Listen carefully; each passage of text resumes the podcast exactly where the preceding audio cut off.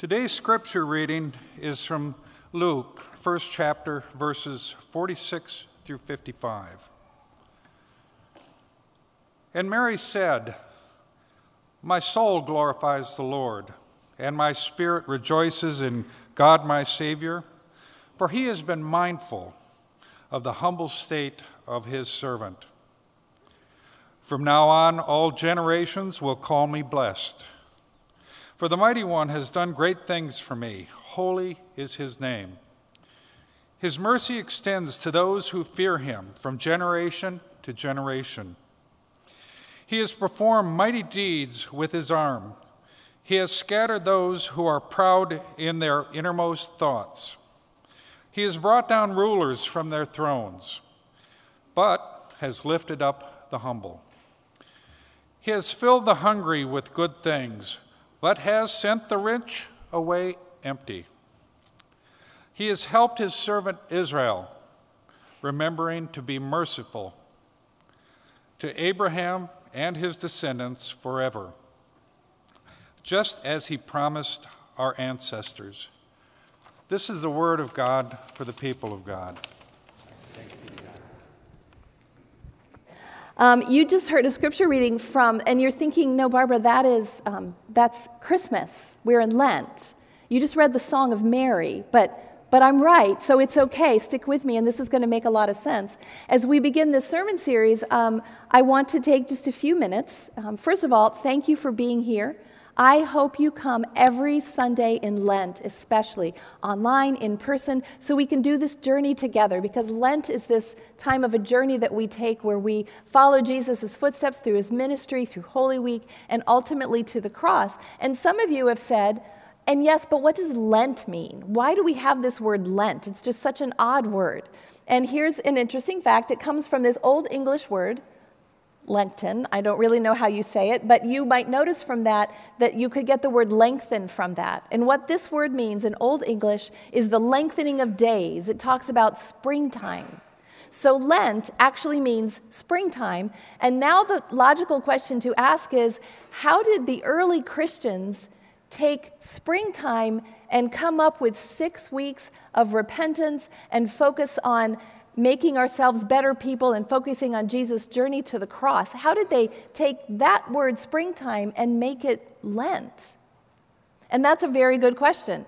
And here's what the early Christians were trying to do. This is the most, the most um, sought about, the most thoughtful theory, the one that makes the most sense, is the early Christians were pushing against the pagan festival of the rite of spring. And when I say pagan, you probably have certain thoughts around that. And at the rite of spring, the pagans did all sorts of things that I can't talk about in church. And so the early Christians said, What can we do to take focus off of the pagan festival? And so they put Lent in there. And Lent, the season of Lent, is this time that they called at that time a bright sadness. Can you say that? A bright sadness, which is just such a great way to put it. And they say that because what you're doing is you're following Jesus through this journey, through Holy Week, through Good Friday, death on the cross, all the sadness, but then it's the resurrection. And that's the bright part. See, we know the end of the story. So we walk through this Lent with this time of a bright sadness, and that's what's happening. Well, part of what you do during the season of Lent is you study more, you, you go deeper in your faith, you work really hard on that. And at Flores and Restoration, we're studying um, Adam Hamilton's book, um, Jesus Luke, Jesus and the outsiders, outcasts, and outlaws. Along with that, we are reading the Gospel of Luke. All of his book is on the Gospel of Luke. We'll be reading the Gospel of Luke during Lent. The really interesting thing about Luke the four Gospels Matthew, Mark, Luke, and John Luke is written with particular attention to people who are ordinary. Look around you. They're ordinary people sitting here. I'm ordinary. You're, we're, we're just everyday people, and that's who Luke focuses on. People who don't have it all together, people who aren't perfect, people who sometimes make mistakes, people who often don't feel like they're on the inside of things. They feel like they're looking to the inside. So that's what we're doing. That's the season of Lent. It means bright sadness. We're walking all the way through. We're studying this book and the Gospel of Luke. And with all of that information, let's pray. Holy and gracious God, it is good to be here. It is Lent, and there is, there is much sadness in our community. And there is hope because we gather here as a church and we do know the end of the story. And so for that, we give you thanks. And now, gracious God, I pray for your blessing on these words that they might be yours because you are powerful and you have something to say that we need to hear. And so I pray that in the name of Christ. Amen. So, my first question to you today is Have you ever felt like an outsider? Have you ever felt like someone who's looking in and can't quite get inside, and, and, and maybe you were picked last for dodgeball? Maybe you um, speak a different language, and sometimes you just feel like you can't understand what's going on, so you feel like an outsider. Maybe, maybe you didn't get the party invitation that everybody else did, or maybe Maybe in seventh grade, you auditioned for the school play and you didn't get the part, but Amy Kistler got the part. And we don't know why she got the part. Probably she got the part because she was cuter than you were and she really didn't do a better job. And, and you had to wear those awful cat glasses that were out of style, but your parents weren't going to get you new glasses. And so you were definitely an outsider. Maybe you've had that experience in your life. Still traumatic. Outsiders feel like they're not home. They feel like they're always looking to get inside, and they are, there's like a barrier that they can't go across. Outsiders often don't feel safe. They don't feel like they belong. They don't feel like there is a place for them. Today, we're going to talk about what does it mean to be an outsider and what does it mean to invite outsiders in? There is a lot in our society right now that points to people feeling like outsiders. I hope you have read the latest CDC report on teen mental health.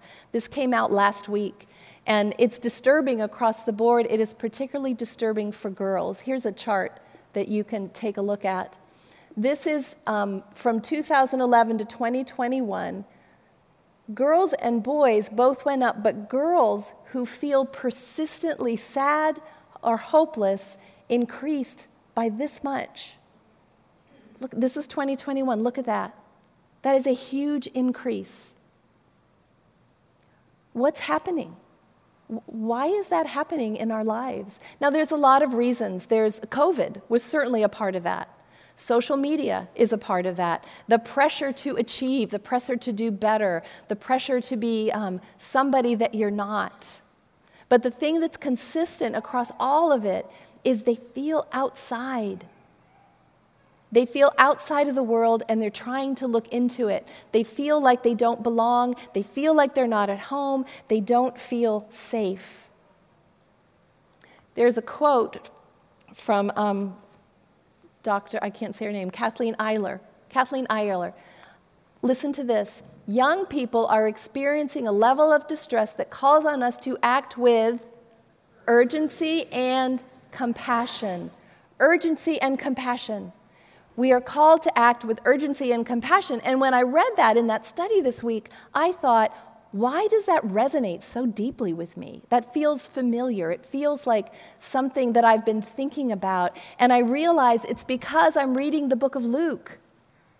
All through the book of Luke, you see Jesus acting with urgency and compassion. Even before Christ is born, you see God acting with urgency and compassion. And so I want us to take a look at how that happens in the book of Luke and what, is that, what does that mean for us? How might we act with urgency and compassion? Well, when you study the book of Luke, what you understand is that all through it, every story is about outsiders in some way. And the first one um, is no exception. It begins with a story of Zechariah and Elizabeth. They are two righteous people. And it says about them, this is Zechariah, but they were childless because Elizabeth was not able to conceive, and they were both what? Very old. Childless and very old, and that puts them way outside the circles. If you were childless in biblical times, it was thought that you did something wrong, that God had no favor. God was looking at you with disfavor. If that was you, it was a terrible thing. I imagine Elizabeth, and she's walking to the well to get water as she would do every single day. She's walking there to get water, and she sees the other women, and they're all doing this. They're like, There's that Elizabeth. I wonder what she did. I wonder why God doesn't favor her. And they would be nice to her face, and they would accept her. Her husband was, in fact, a priest, and they would accept her for that, but she knew she wasn't a part of the circle. She was an outsider. Her husband, Zechariah, it would have been a little bit less for him, but even so, he's a priest. He goes to the temple to pray, and the other priests are, are thinking, how could he marry Elizabeth, who has no favor with God? And this old, very old, childless couple feels like outsiders. And you wonder what's going to happen to them. But God, God doesn't see very old. God sees worth and vitality and value and hope and a place in the world. And God says to Elizabeth and Zechariah, You are going to have a child. Elizabeth, in your very old age, you are going to have a child. Don't tell me God doesn't have a sense of humor. Because I imagine Elizabeth when she's really pregnant and uh, she's walking to get water from the well and she's waddling because that's what we do when we're very pregnant. And you water and you, you get to the well and you're taking water and she's glorying in it because she is no longer an outsider. Because no longer can anyone say, You have not found favor with God. You are, in fact, highly favored by God. And Elizabeth, Elizabeth knows she's an insider. And Zechariah knows she's an insider. And God uses these people, and, and Elizabeth gives birth to John the Baptist. John the Baptist is the person who prepares the way of the Lord, who makes the way for Jesus, for the Christ. And he teaches and he tells people who Jesus is. He is an extremely important figure in the Bible. And that's who Elizabeth and Zechariah have. The next story in the Bible is also about an outsider. It's about someone we know quite well if, if you have been a Christian for a while. It is about Mary, Mary, the mother of Jesus. Mary grew up as an outsider. She lived in this society of the Roman government where the Roman was oppressing her people. Mary was oppressing the Jews. Uh, Mary wasn't. The Romans were oppressing the Jewish people. They levied taxes against them, which were completely unfair, which means that they were often hungry.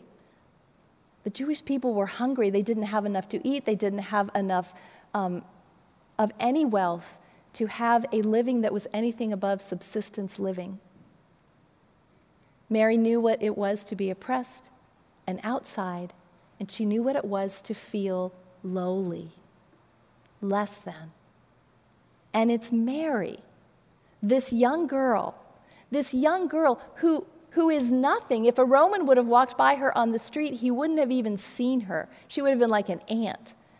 Never would think that this young girl could be inside. And yet, an angel comes to Mary, and an angel says to Mary, You are going to bear the Christ child. And Mary, Mary, if I were Mary, I'm pretty sure I would have run screaming from the room because an angel appears, tells me I'm going to have a child.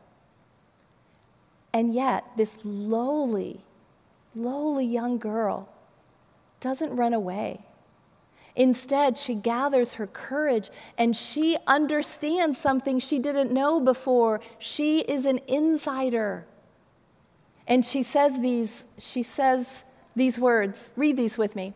From now on, all generations will call me blessed, for the mighty one has done great things for me. The mighty one has done these great things for me. Mary becomes a powerful voice in human history. Mary, who people would have looked at and said was an outsider, was not, in fact, an outsider. And, and it just echoes through history. Mary's song is one of the most famous pieces of scripture. You heard Jeff read it today. Lois Malcolm is a professor at Luther Seminary, and she grew up in the Philippines. And as she was growing up in the Philippines, she lived among the poorest of the poor. And she was there. She remembers as a child when her parents would read the Song of Mary to these poorest of the poor people, these people who thought, I will never be an insider. These people who thought, I am lowly and I am nothing. And that is the way that it is supposed to be because that's what society has told me my entire life. And then they read these words to them. And for the first time, they hear about this God who sees the oppressed and the hungry and the lowly, this God who looks at those who feel outside and lifts them up so that they might be inside. These poorest of poor people used to think because we are poor, we are nothing. You can replace the word poor with so many things. You can say, because we are very young, we are nothing. Because we are very old, we are nothing. Because we are black or brown or gay or straight or differently abled or without a home, we are nothing. We will never be insiders. There are people sitting around you today, people who you will meet all during the week, who feel that way. They feel that they are nothing. Imagine if that is your narrative all your life, and then someone says to you, He has performed mighty deeds with his arms. He has scattered those who are proud in their inmost thoughts. He has brought down rulers from their thrones. He has lifted up the humble. This song of Mary has come through generation after generation after generation, and it still is said with urgency and compassion because we are called to say those words to the people who feel outside. And sometimes that's ourselves. Mary's song is the initial trumpet call that signaled this world transforming event of Jesus' birth. Mary was saying Christ has come to challenge the structures of sin and death and evil and oppression. Christ has come to lift up the lowly, to free the enslaved, to feed the hungry, to give justice to the widow and to the orphan. Jesus has come to lead the outsiders in. And Jesus has come to say to us, friends, you should be reaching for the outsiders and for Jesus so that together you might be inside. I told you about this young woman in our church. Um, her name is Christine, and she agreed to share her testimony. It's about um, four and a half minutes. And I want you to watch this testimony and just listen for her experience and how it might relate to yours. Listen to this. But more significantly than that, something was happening to me in secret. Someone was hurting me in a way that I didn't understand. I didn't have the words to express what was happening to me.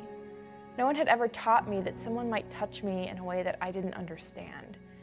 No one explained to me that when someone touches you that way and tells you never to tell another living person, it builds a sense of shame in your soul. A sense of shame that, like a thick fog, begins to seep into every part of your life. It muffles your senses, scrambles your thoughts, and makes you lose your voice. You stop being able to connect with the world around you. The sense of isolation, of being invisible in the world and silently withering away, was in some ways the most painful part of that whole experience. I thought perhaps that if I was better, stronger, more perfect, I might be seen but no matter how hard I worked, no one seemed to notice. I began to feel that insignificance and inadequacy was my identity. For a long time, I thought that God saw me that way too. I saw the Bible and church as another place where I had to strive to measure up, to win the attention of the cosmic God, whose standards were infinitely higher than anyone around me. It became one more place where I felt invisible and inadequate emptied of identity and worth. Until, until I read a book that changed my life. This book was called The Jesus I Never Knew by the amazing author Philip Yancey, who is something of a hero to me. In those pages, I met someone new the Jesus not of purity culture, not of religion, not of a church that pounds you to dust with rules and regulations and expectations. This was the Jesus of the Gospels. This was the Jesus who turned around when a suffering woman could only muster the courage to touch his cloak, who stopped everything he was doing, who did not let her slip away unnoticed, but saw her, spoke to her, called her daughter. This was the Jesus who said, Come to me, all you who are weary and burdened, and I will give you rest. For I am gentle and lowly of heart, and I will provide rest for your souls. Do you hear it? Lowly. Jesus didn't just see the silent ones on the fringes, the ones suffering and unseen. He identified with them. And the only time in the Bible that he describes his own heart, he calls himself lowly. He unites himself with the ones who spend their lives powerless and on the sidelines. This is the Jesus who saved my life. He saw me in my silence and pain. He held me, and He gave me the courage to speak. Every day, as I have healed from the trauma of my childhood, He has walked with me. I am no longer unseen. For me, the one who introduced me to this Jesus, who made me feel seen, was an author. But there are so many out there who are voiceless the abused children, the unhoused, those with differing abilities, the minorities, the elderly, the lonely, the non English speakers in a country where they aren't understood, who continue to be unseen and uncared for, who feel defined by being invisible and inadequate. They need your love, your attention, your care. They need to be introduced to a Savior who sees them. That introduction can come from you, from an act of love through witnessing their pain, providing for their needs. Through you, they can experience Jesus. So, whatever community it is that stirs your heart, whoever it is in your life that is unseen, go and see them, witness them, lift them up, and introduce them to our Jesus. What a powerful testimony. Here's what Christine understands the message that Jesus brings is God's love is the inside. Not inside as in a sense of exclusive or um, set apart from, from all people, but inside as in safe and comforting and welcoming. It is the true inside, and God is always calling us in. There is a word for this in Methodism, and it's called prevenient grace. And this is this grace that, that God has for every person. And it means that God is always calling you, God is always beckoning to you, even before you know who God is or what that is. God is calling you to come in. This is what Christine was challenging us to do. Reach out to those who might not know who Jesus is, who might feel lost and alone and on the outside. Reach out to them and draw them inside. It doesn't have to be inside, like here in the sanctuary, but inside of God's love, inside of the beauty of what it means to be safe and cared for and seen. Jesus came to help outsiders find hope. In the entirety of Luke's gospel, we see Jesus acting through God and with God with urgency and compassion. And in the entirety of Luke's gospel, Jesus is urging us to act with urgency and compassion. Let's take a look at that whole slide, Alexis. You heard Christine name all these ways that people are feeling outside, and we put together just a few. And what I want you to see is you reach out to help people understand the love of Jesus. And then when you understand the love of Jesus, you reach out so that other people can understand the love of Jesus. The circle is always big enough. The inside is always big enough. Everyone is actually on the inside. They just don't know it because they don't know they are loved and cared for and chosen. They are seen. They are enough.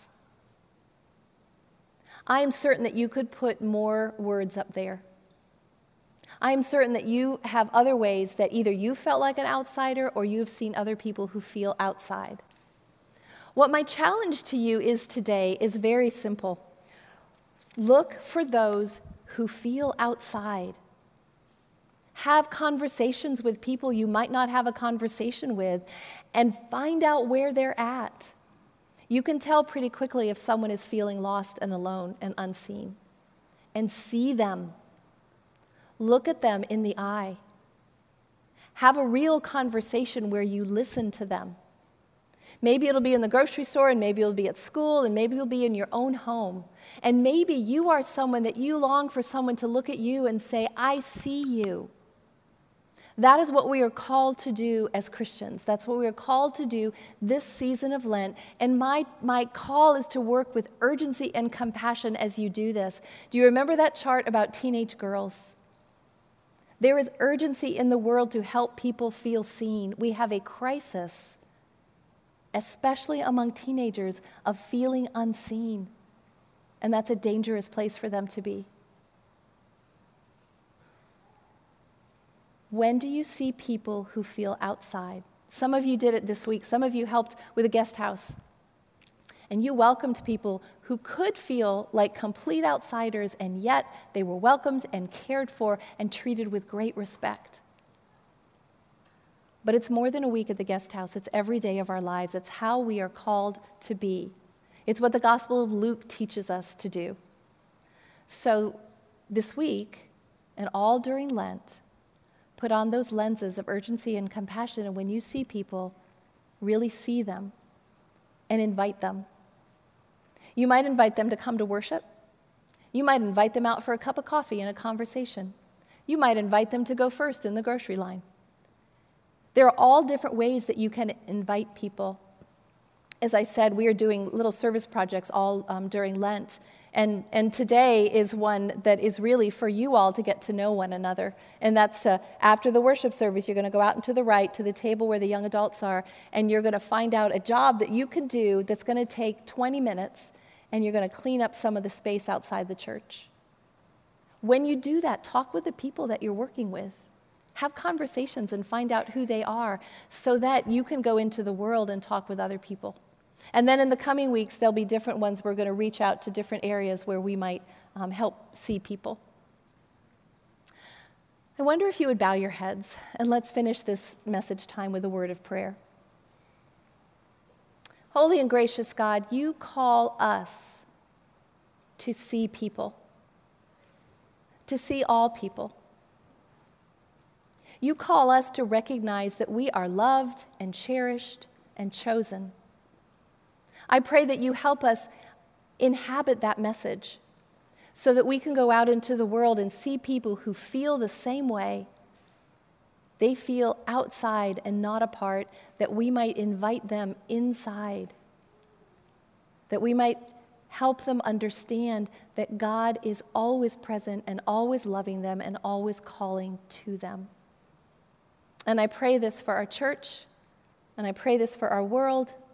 And I pray it in the name of Christ. Amen. Amen.